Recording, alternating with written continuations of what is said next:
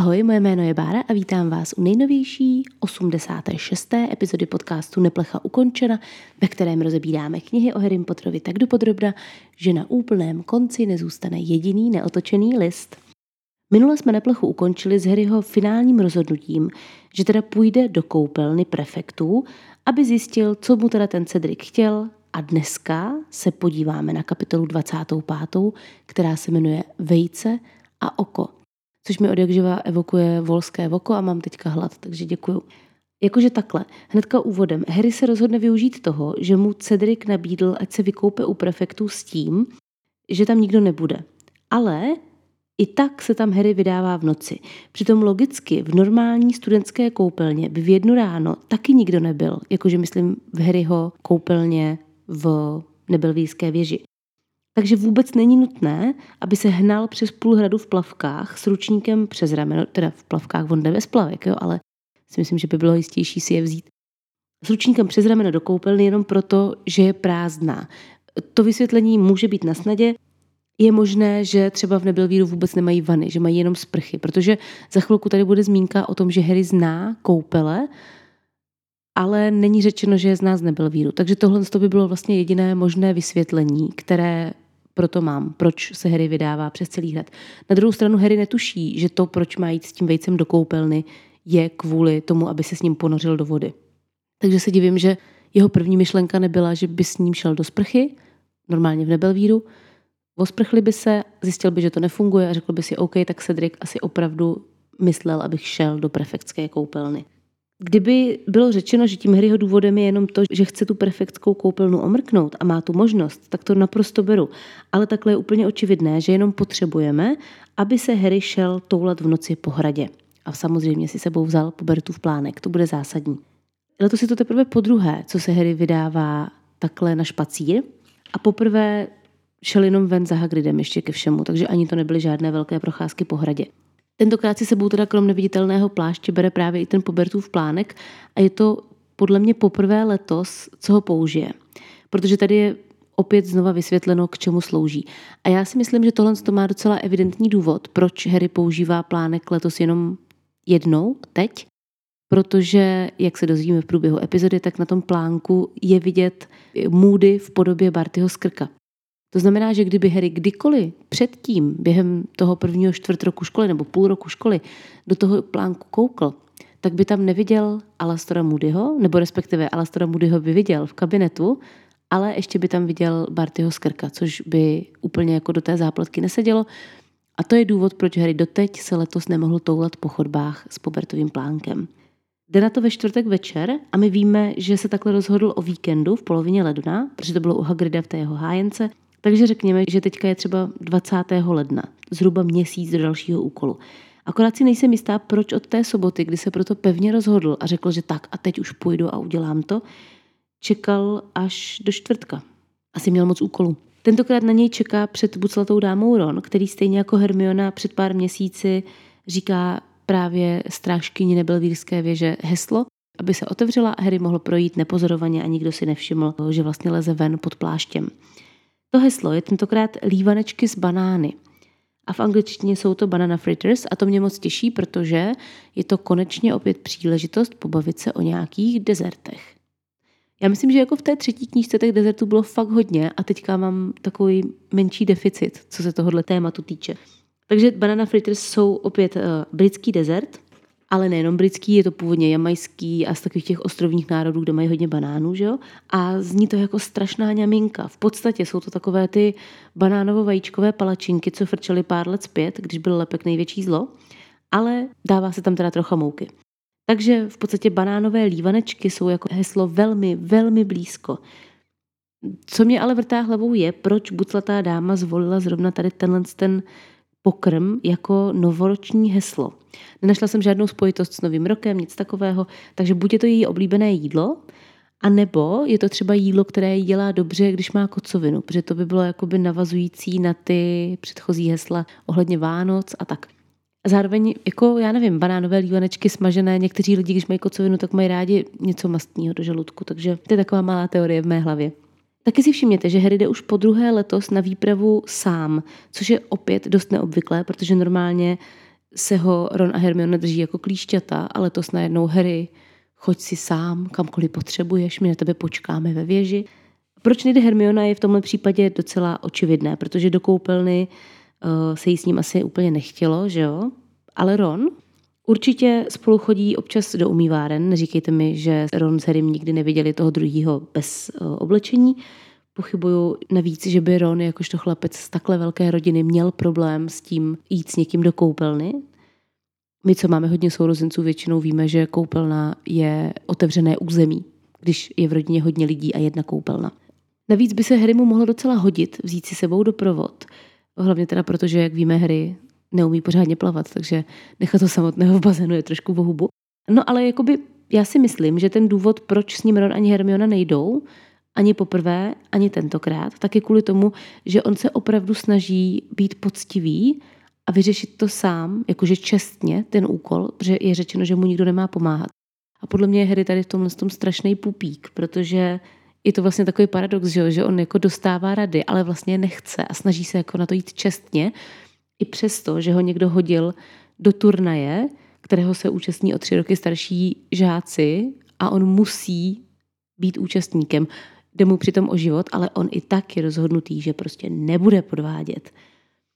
Popis prefektské koupelny je podle mě dechberoucí. Jak jsem říkala, že do Bradavic bych asi úplně chodit nemusela, tak jako člověk vodní tady tohle to svoje tvrzení přehodnocuji a tady do téhle z té prefektské koupelny bych se fakt podívat chtěla. Já miluji zajímavé koupelnové prostory a tak jsem si říkala, že vám trošku mimo téma řeknu o asi nejzajímavějším místě, bazénu, kde jsem se kdy koupala. Kdybyste někdy měli cestu do Helsinek, do Finska, tak eh, oni tam mají bazén, který byl postaven v roce 1928 a je to úplně nejstarší veřejný krytý bazén v celém Finsku a tam doporučuji zajít. Za prvé ty prostory jsou neuvěřitelně nádherné. Připadáte si úplně jako v nějaké aule, nějaké banky, ale místo podlahy je tam bazén. Fakt je to nádherný.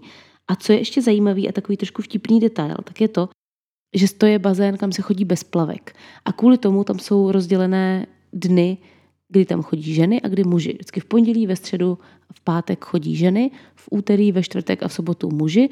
A pokud se nepletu, tak v pátek je společný den, kdy můžou přijít vlastně jakoby páry nebo lidé, kteří nemají problém s tím být odhalení před druhým pohlavím. Mají tam i sauny, protože samozřejmě ve Finsku v každém bazénu máte i sauny a je to fakt skvělý, stojí to pár korun nebo pár euro a já z toho mám zážitek dodnes.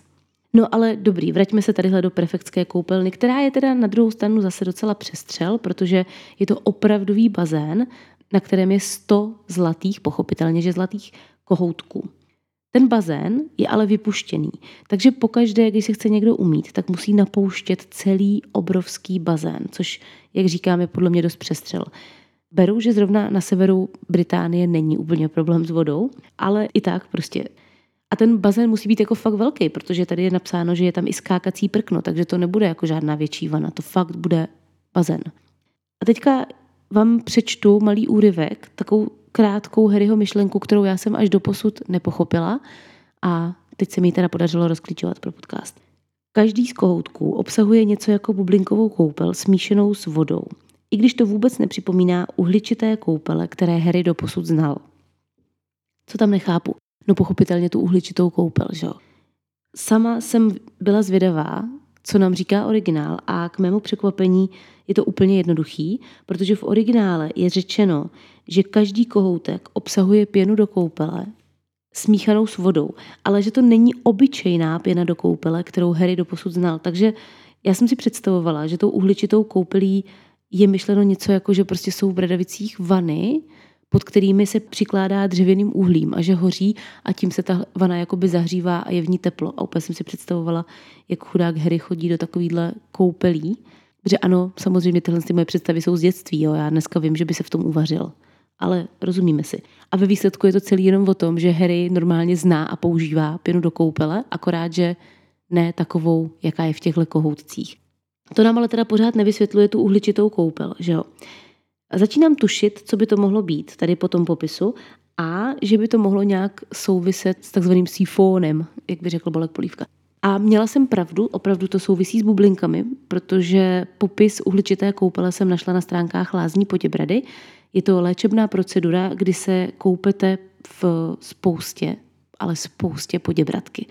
Pomáhá to údajně na léčbu vysokého tlaku, na ledviny, na srdce, což je jistě věc, kterou zná 50-letý pan překladatel knih o Harry Potterovi, ale myslím si, že nejsem úplně jediná, koho termín uhličitá koupel potkal poprvé až právě v Harry a kdo doteď netušil, o co vlastně jde. Dělá se to tak, že se nejdřív naplní nerezová vana studenou poděbratkou, vy si do té vany lehnete a pak je ta voda rychle zahřáta, možná právě tím, že dřevěným uhlím vytápí tu vanu, ne, to si dělám srandu, nevím, jak to zahřívají. Prostě lehnete si do studené minerálky, ta je rychle zahřáta a tím, jak se zahřívá, tak to v ní vyvolává ty prospěšné látky a vy vylezete a jste úplně jako nový. Takže ze začátku je vám hrozná zima, ale potom už dobrý a srdíčko bude jako za mladá super věc. To zní přirozeně jako něco, co Harry absolvuje každé druhé koupání v nebelgické věži, že jo? uhličité koupele. Odkud by Harry mohl znát takovýhle procedury? Pochybuju, že by ho někdy Dursleyovi poslali do lázní, aby si spravil srdíčko. Nebo se to taky používá k dolečování infarktu, což by teda možná vysvětlovalo, že Harry ty koupele zná, protože na podobné procedury chodil stýček Vernon, který měl docela často infarkt z něj. A teď se pojďme ale podívat na tu pěnu do koupele, co je na ní teda speciální. Z jednoho z těch kohoutků lítají obrovské růžové a modré bubliny, které jsou velké jako fotbalový míč. Z dalšího potom jde pěna, která je bílá, ale je tak hustá, že by Harry ho i unesla. A ze třetího jdou pochopitelně tmavorudé mraky. No a ještě tady je řečeno, že ten bazén se naplnil velmi rychle, až jako magicky rychle. Podle popisu v něm Harry ani nedosáhne skoro na zem a udělá pár temp, což zní teda přesně jako klasický bazén na zahradě každého druhého obyvatele České republiky, který my třeba máme, takový, jako teď nemyslím ten kotlíkový, ale takový ten prostě trošku větší. A takovýhle bazén, pokud se nepletu, tak babička napouští většinou rozhodně přes celou noc a myslím si, že i přes, jakože to trvá aspoň den, než se napustí. A tady pomocí magie luskneme prsty a máme plný bazén. Hry to vejce nejdřív otevře nad vodou, protože si asi myslel, že bude znít jinak v té ozvěně toho klenutého stropu, nebo já fakt nevím, co si myslel. A to by mimochodem bylo dost napad řešení, protože úplně nevím, jak by se třeba Flair a Viktor Krum dostávali do Bradavické koupelny, kde by si ho měli poslechnout. To je jako evidentní, že to musí být něco, co dokážou udělat všichni šampioni ve svém prostředí. Harry ho taky napadne, že tohle byl nejspíš Cedricův plán, že, že měl to vejce otevřít v noci a přilákat tím Filče, protože pochopitelně to je přesně to, co na něj připravil v prvním ročníku Draco Malfoy, že Harry si to stále ještě pamatuje. Jenomže já pochybuju, že by se Drika Digoryho napadlo, že Harry bude tak blbej, že bude v noci to vejce otevírat jen tak nad vodou. Pak se k Harryho šoku objevuje ufňukaná Uršula a on proti její přítomnosti opravdu velmi, velmi protestuje s tím, že nemá nic na sobě. Takže když Harry potká 14-letého ducha děvčete, tak je z toho úplně v šoku, že ho ta chudinka duší holka totálně vykouká. Za to, když mu jeho vlastní profesor koukal magickým okem pod hábit, bylo to haha, to je ale vtipný, že mi vidí na ponožky. Trochu dvojí metr. Navíc Uršula tvrdí, že zavřela oči, když se svlíkal. A teďka tady je moje jako otázka, jestli jí to věříme. Co myslíte? Myslíte, že ty oči zavřela? Já o tom nejsem úplně přesvědčená. Protože já, kdybych byla v jejím těle, byla bych 14-letý duch, který už já nevím, 52 let straší ve škole, tak nejspíš nebudu oči zavírat před ničím. S výjimkou možná baziliška. No a Uršula se i přiznává, že teda chodí do koupelny očumovat prefekty, ale že se jim teda neukazuje, že Harry je v tomhle výjimka. Takže já doufám, že potom Harry Rona varoval, když se z něj stal prefekt. No a potom teda se Harry konečně potopí a slyší tu tajemnou píseň, která se line z dračího vejce pod vodou. Musí si to poslechnout pětkrát, než si tu hádanku zapamatuje, protože ji šel samozřejmě luštit a vůbec ho nenapadlo, že když má luštit hádanku, takže by si třeba sebou mohl vzít papír a tušku třeba, nebo teda, pardon, brk a pergamen. I když teda už si to zapamatuje, celou tu hádanku, tak mu vůbec, ale vůbec není jasný, co to má znamenat. Dokonce i Uršula to komentuje tak, že má Harry trošku dlouhé vedení, což je vtipný. A už po druhé se nám tady objevuje zmínka o obří sépi místo o olbřímí olihni, takže to vypadá, že opravdu Pavel Medek změnil tady tu moji oblíbenou překladatelskou perličku, což mě mrzí. Takže to budeme dál sledovat. Uršula jmenuje Cedrika jménem, což u duchů není úplně časté, protože oni většinou znají studenty jen tak jako letmo, já se domnívám, že i o Drakovi potom Uršula v šestém díle mluví jako o tom chlapci a že ho nejmenuje, protože duchové opravdu nemají úplně kapacitu na to zapamatovat si každé jméno člověka, který chodí do Bradavic a za pár let je zase venku. Jasně, Harry mu říká Uršula jménem, ale Harry je její speciální miláček. Takže možná to, že se Drika jmenuje, znamená, že si ho pamatuje, protože to je další hezký kluk. Že možná to je to, co Uršula dokáže rozlišit. Když je to hezký kluk, tak se naučí jeho jméno. Potom taky tady Uršula říká, že se občas dostane do jezera spolu se splašky, když někdo spláchne a ona je zrovna v záchodovém koleni, což OK, podle epizody o duších, kterou jsem vydávala, se tohle to úplně v pohodě stát může. Z duchy může pohybovat proud vzduchu nebo vody, ale co mě na tom úplně nesedí, nebo respektive mě to trošku znechutilo, je to, že pokud správně čtu, tak bradavické záchody jsou vyváděny do jezera. Jakože veškerý záchodový odpad z Bradavic končí ve Velkém jezeře. Tak to chudá Krum, který se tam v minulé epizodě koupal, to nezní úplně jako chutně. Za pár kapitol se tam budou koupat i ostatní šampioni, takže já bych byla v Harryho případě zděšená spíš z tohohle Uršulina odhalení, než z toho, že se má mít vykoupat do studeného jezera. Navíc není to taky třeba zdroj jejich pitné vody. Já bych řekla, že jo, protože je to nejbližší jezero horské. Další můj dotaz je, proč nenechají ty výkaly prostě zmizet, protože Rowlingová říkala, že před zavedením potrubí kouzelníci prostě přidřepli, vykonali potřebu a pak to nechali teda zmizet. Tak nebylo by skvělý použít takovéhle podobné mizící kouzlo nějakého teda trvalejšího charakteru i na ty záchody, když dokázali zakladatelé vytvořit tajemnou komnatu a moudrý klobouk, tak možná i tohle mohla být jedna z takových specialitek, která se jim povedla. Já mám fakt samý otázky ohledně toho vyprazňování, to je hrozný. No a potom se Harry konečně dostane k tomu, že nejspíš bude muset do toho jezera jít za jezerními lidmi. Jezerní lidé se v angličtině nazývají mare people a já mám v plánu o nich velmi, velmi brzy udělat epizodu na Hero Hero, takže je tady nebudu úplně rozebírat do podrobna, abych se neopakovala, to je opravdu na samostatný celý jeden díl podcastu, ale chtěla jsem se zastavit u toho jejich jména, protože v češtině je to docela přímočaré. Jezerní lidé, lidé, co žijí v jezeře. Taky je to ale trošku nepřesné, protože to anglické mare people se vztahuje ke slovu mermaid, neboli mořská pana, a merman, neboli mořský pán, protože mer je moře. Takže úplně doslovně bychom museli mare people překládat jako mořský lid, ale to by zase v kontextu toho, že zrovna tenhle ten druh mořských lidí žije v jezeře, nedávalo smysl v češtině. S tím, že teda nejlogičtějším překladem, který by byl podle mě bez rizika, ale ztrácel by na poetičnosti, by nejspíš byli vodní lidé. Mohlo by se totiž klidně stát, že by potom Harry na ten jezerní lid v uvozovkách narazil znova v průběhu knih, někde třeba u moře. A pak by už bylo pro překladatele velmi těžké vysvětlit, proč najednou z jezerních lidí jsou mořští lidé, podle mého názoru. Na druhou stranu chápu, že jezerní lidé zní velmi poeticky, protože to ve mně evokuje třeba paní z jezera z Merlina. Když to vodní lid mi evokuje vodní svět s Kevinem Kostnerem a to se do Harryho Pottera úplně nehodí.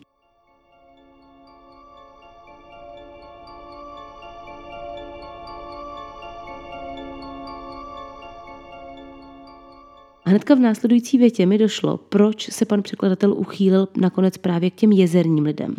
Protože ten obraz na stěně v angličtině vyobrazuje právě takzvanou mermaid, neboli mořskou panu.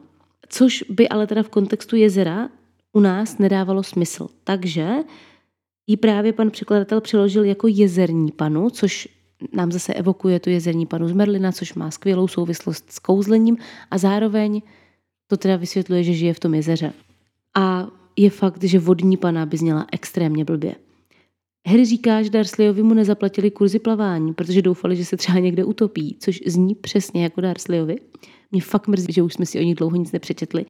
Potom to Harry tedy vyřeší, rozloučí se s Uršulou, oblíkne se zase a vydá se zpět do Nebelvíru. Jenomže cestou spatří na plánku postavu, která se jmenuje Bartemius Skrk. A tady ta postava šmejdí u Snape'a v kabinetu. Jak jsem říkala, tohle je ten moment, který vysvětluje, proč Harry letos ten plánek vytahuje poprvé až teď, protože kdyby ho vytáhl dřív, tak by Bartemius se z krka viděl po celé škole. Mě to taky přivádí k jedné nesrovnalosti, která se potom objevuje v šestém díle Harryho Pottera, protože tam Harry čučí do plánku opravdu pořád, jo, protože stolkuje draka. Za celou dobu si nevšimne, že Krep a Goyle chodí po jedné chodbě, zrovna té, kde je komnata nejvyšší potřeby tam a zpět. Oni jsou tam přeměnění v ty malé holky ale Harry by je na tom plánku viděl, že jo, ve chvíli, kdyby prostě dvakrát prošel kolem těch malých holek tady v té chodbě, podíval se do plánku, tak by mu to podle mě došlo. Já si teďka nejsem jistá, jestli to je v knížce vyřešeno nebo ne, jestli se tam k tomu nějak uh, autorka vyjadřuje, takže až k tomu dojdeme, tak se k tomu vrátíme, předpokládám, ale tady jsem to chtěla zmínit, že vlastně mi to připadá jako podobná situace. A že to je zajímavé, že musela autorka tohle všechno řešit při psaní o Pobertově plánku. No a Harry mu to samozřejmě nedá, protože to je stará keliška a vydá se podívat, co tam provádí. Je to od Harryho docela odvaha jít dobrovolně v jednu ráno směrem ke Snapeově kabinetu. No a samozřejmě to nedopadne dobře, stane se scéna jako z grotesky, kdy Harry se zarazí do schodu, protože zapomene, že tam je. Vejce mu spadne po schodech, dělá jako takový to cink, cink, cink, cink, cink, cink, cink až dolů. Z toho je hrozný bordel, protože se ještě otevře, takže je kot a do toho Harry mu ještě vyletí z ruky plánek a spadne o pár schodků níž. Jediné, co se Harry mu podaří zachránit, je aspoň ten neviditelný plášť, který má pořád na sobě, takže dobrý. Je to skoro tak blbá situace, jako když v prvním díle zapomněli plášť na astronomické věži po té, co řekli pápa Norbertovi. Jak jsem říkala, to vejce se ještě otevřelo, začalo řvát, takže Harry rychle, rychlostí blesku vytáhne hůlku, aby ten plánek smazal, ale zoufá si, že je moc daleko. A že takhle daleko to nefunguje, že na něj musí poklepat. Pane bože, Harry, Jsi přece čaroděj, máš hůlku v ruce, umíš přivolávací zaklínadlo, takže udělej prostě akio a ten plánek ti vyletí do ruky. No ne, samozřejmě v tom spěchu to hry mu nedošlo, takže plánek zůstává na schodu a objevuje se nám Filch, protože Filch je rychlejší než smrt, když jde o bordel v noci. Je teda zrovna nahoru naprotivu, takže rovnou dedukuje, že to vejce čorlo právě tadyhle školní strašidlo a už se strašně moc těší, že ho za to Brumbál konečně vykopne. Paní Norisová je tady popsána zajímavě jako špinavě hnědožlutá, ale v angličtině má takzvanou dust color, neboli barvu prachu, což je podle mě úplně nejpřesnější popis paní Norisové, že vypadá jako prachovka. Zápletka se ještě prohlubuje, jelikož na místo činu přichází další noční pavouk, který se rád potuluje hradem. Pochopitelně Snape. No a Snape má tady na sobě dlouhou šedou noční košili, protože předpokládám, má taky rád, když mu kolem Franty pěkně fouká, podobně jako Archie. No a šedou má tu košili určitě proto, že byla původně bílá, jenomže on ji určitě stoprocentně pere společně s těmi černými hábity, protože mu někdo neřekl, že bílý a tmavý prádlo se musí prát zvlášť. A nebo to prostě neřeší. Snape úplně náhodou vyběhl, když slyšel ječet to vejce a cestou kolem svého kabinetu si všiml, že mu ho někdo prohledával a říká, že ten svůj kabinet zamyká kouzlem, přes které se protiva nemá šanci dostat, pouze nějaký kouzelník. To by mě zajímalo, jestli tohle kouzlo používal Snape už v době, kdy se mu do toho kabinetu vloupala Hermiona a ona to kouzlo musela překonat, anebo jestli ho tam dal až potom, právě na základě toho, že mu někdo čorl zásobu kůže zhřímala. Samozřejmě to zaklínadlo může být jenom alhomora, protože přes alhomora se každý kouzelník dostane a pro protivu to asi nebude tak jednoduché. No a potom nám přichází další postava tohoto komorního drama a ohlašuje se tímto zvukem.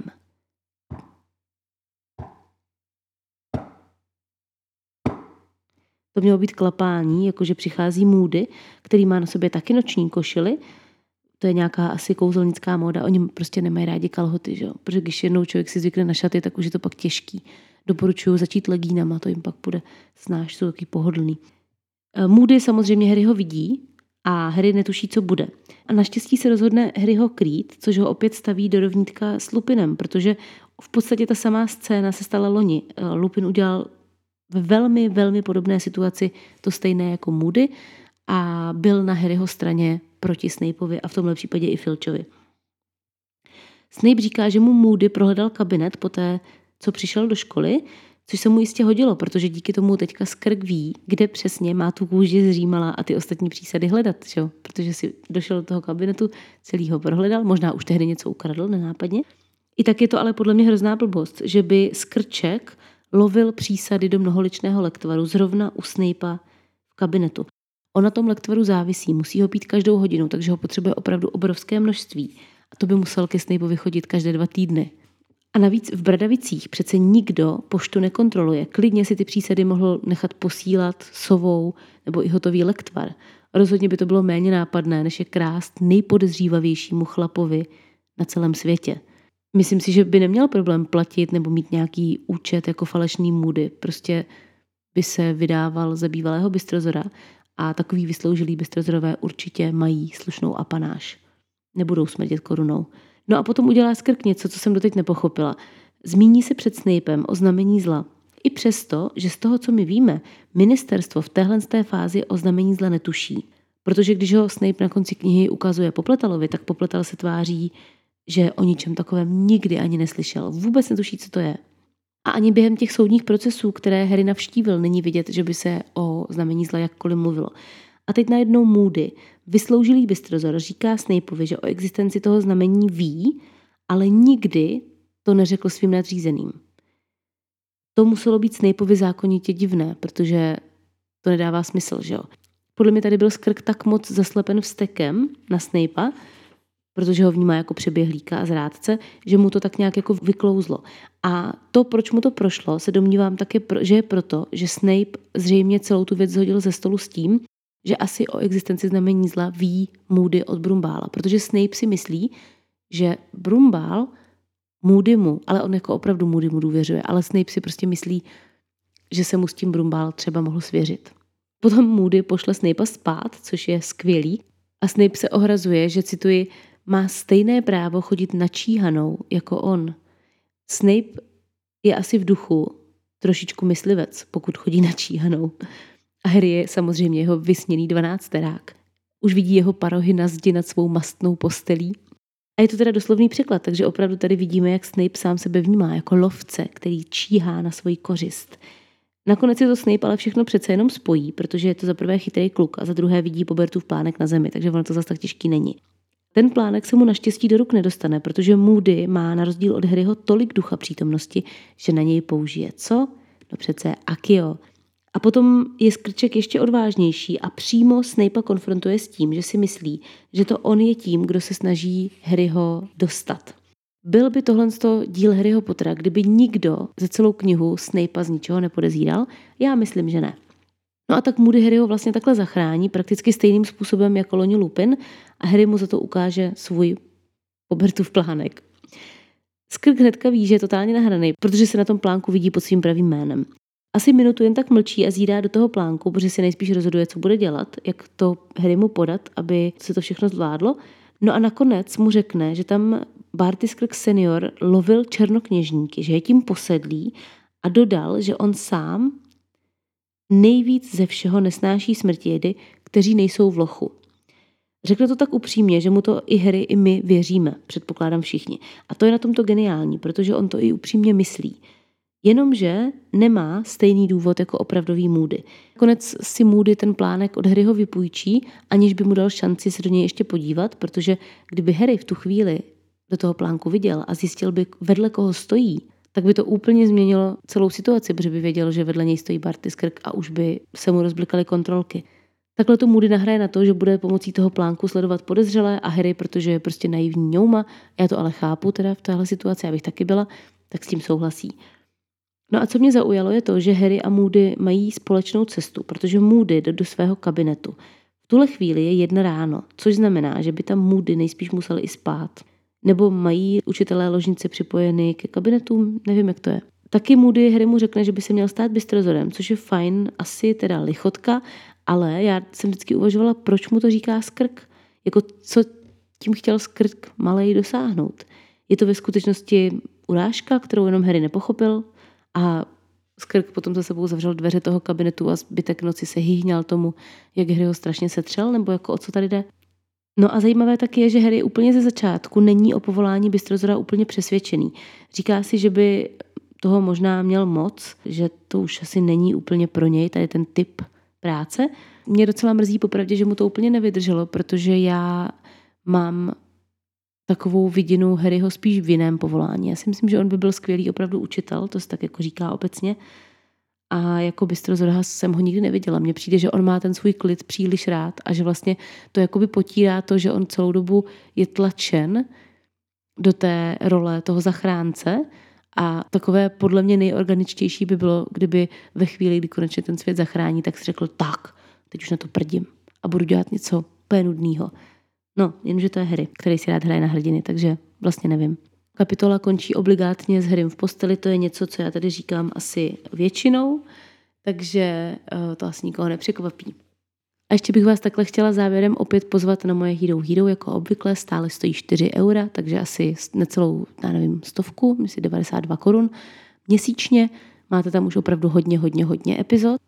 Tento týden tam budeme probídat první knihu z doprovodné literatury k Harrymu Potterovi a bude to nejzásadnější dílo tady toho od samostatného žánru v podstatě, kniha Lexikon, neautorizovaný průvodce světem Harryho Pottera od Stevena van der Arka. To je knížka, která byla první, kvůli které proběhl soud, o kterém už jsem lehce mluvila, a ve které jsem našla spoustu takových drobných, ale řekla bych velmi zajímavých detailů, o kterých jsem ještě nemluvila. Takže o tom to bude. Tak se mějte krásně, užijte si zbytek vašeho jistě kouzelného dne a neplecha ukončena.